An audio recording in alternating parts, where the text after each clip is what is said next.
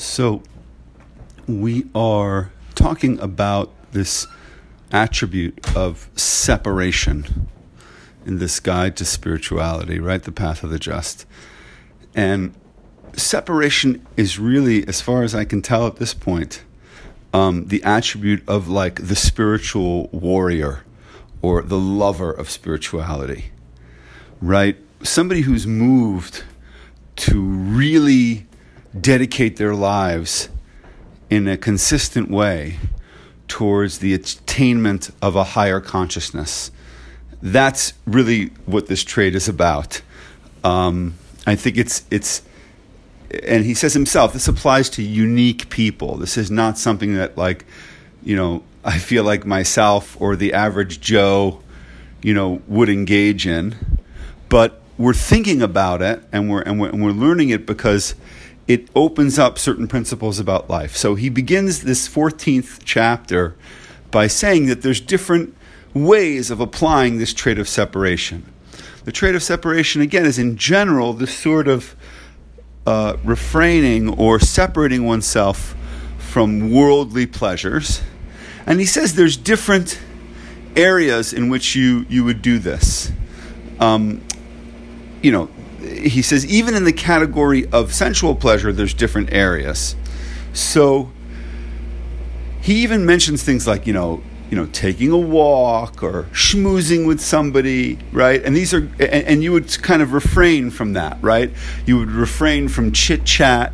You would refrain from just kind of uh, having a, a pleasant stroll you know for relaxation right? You wouldn't do that very often. The spiritual warrior wouldn't do that very often and I think that those two examples are great examples of why I think we're talking about being a spiritual warrior because most of us would say, well, I mean, you know, having a chat with friends or going on a nice walk are really pleasant activities that don't have seem to have any potential for anything, you know, terrible in them. Why would I want to refrain from that? And I think that what, what, what Rabbi Luzzatto is explaining is, yeah, the average guy wouldn't want to refrain from that. And if that's the worst thing a person is doing in their life, they've achieved an enormous, you know, level in their lives, right? So I'm trying to think, how, how do I apply this to myself? So again, I think that one of the things that it's telling me, right, is that, um, so since that's not where I'm at, I'm not like about to like, you know, never schmooze with people or, you know, never go on a walk because I'm so focused on developing my awareness. So then what do I focus on?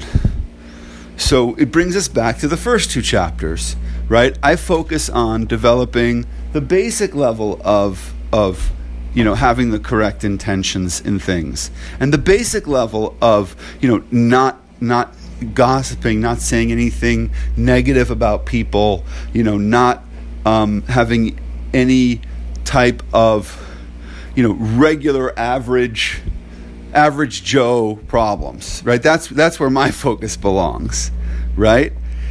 But nonetheless, even the vision, having the vision of a person that would refrain from from those those bigger things, right?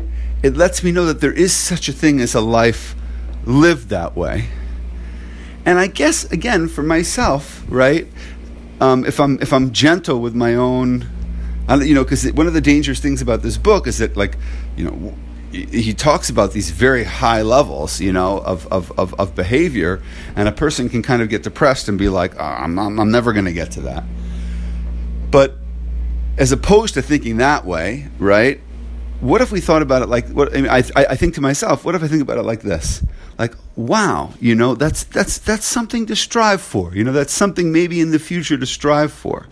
That i would i would be so focused on on on you know raising my consciousness and becoming more aware and and and, and wanting to sort of keep my mind you know in a in a state of of being connected you know to the ultimate reality, an ultimate source of spirituality, you know, that, that I might, you know, refrain from those things. And just by having that idea of, wow, you know, that would be an interesting, maybe that, maybe I do that one day a week, you know, maybe maybe that would be one, one day a week I would I would I would I would strive for that or one hour a week I would strive for that. And it it gives you that vision of the spiritual warrior and I think that the interesting thing, and just to mention this, you know, he says that like most of his book is things that we already know. I think that all of us understand that there's such a thing as a very, very spiritual person. They exist in the world, and they do refrain from those things. And they do, you know, stay in meditation and learning and thinking, you know, for most of their lives. And those people exist. And if we're having a map of spiritual growth, so even if we're now getting towards the higher levels, we would expect to find this level there, this level of the spiritual warrior.